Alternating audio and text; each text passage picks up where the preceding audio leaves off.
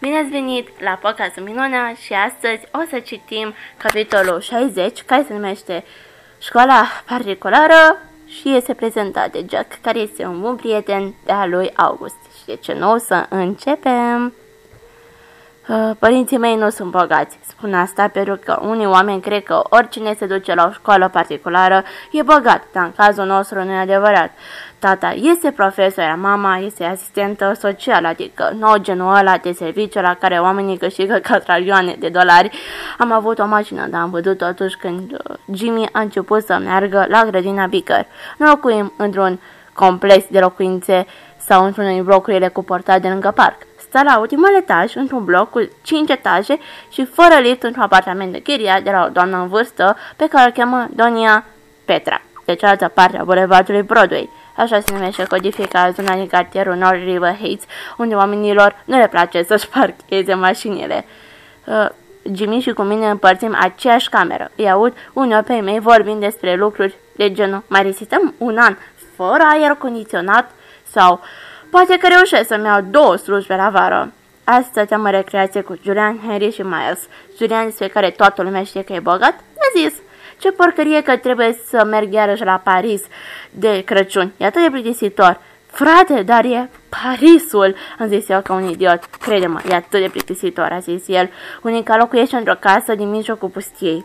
O casă într-un sătuc minuscul la o oră departare de Paris. Jur pe Dumnezeu, Acolo nu se întâmplă nimic, doar chestii de genul, vai, uite o moscă pe perete, vai, uite încă un câine care doarme pe trotuar, fantastic. Am râs, Julian poate fi foarte amuzant uneori, dar i-am auzit pe părinți vorbind că vor să facă anul ăsta o petrecere mare și că poate nu mai merge la Paris. Sper să se întâmple așa. Voi ce faceți o vacanță? Ne-a întrebat Julian. Pierdem vreme, am zis eu. Ce, ce norocos ești, a zis el. Sper să ningă din nou am, tău, am adăugat. Am o sănie nouă fantastică. Tocmai mă pregătea să le povestesc despre fulger, dar mai ales mi-a luat înainte. Și am o sănie nouă, a zis el. A, a cumpărat-o tata de la Henry... E adevărat opera de artă. Un băte și o sănie o operă de artă, a întrebat Julian. A costat vreo 800 de dolari. Wow! A trebuit să mergem cu toții la Sânioși pe Skeleton Hill și să ne luăm la întrecere, am zis eu. Derul ăla e de două parale, a răspuns uh, Julian. Ce vorbești, am zis eu. Un băiat și-a rupt gâtul acolo. De asta se și cheamă Skeleton Hill.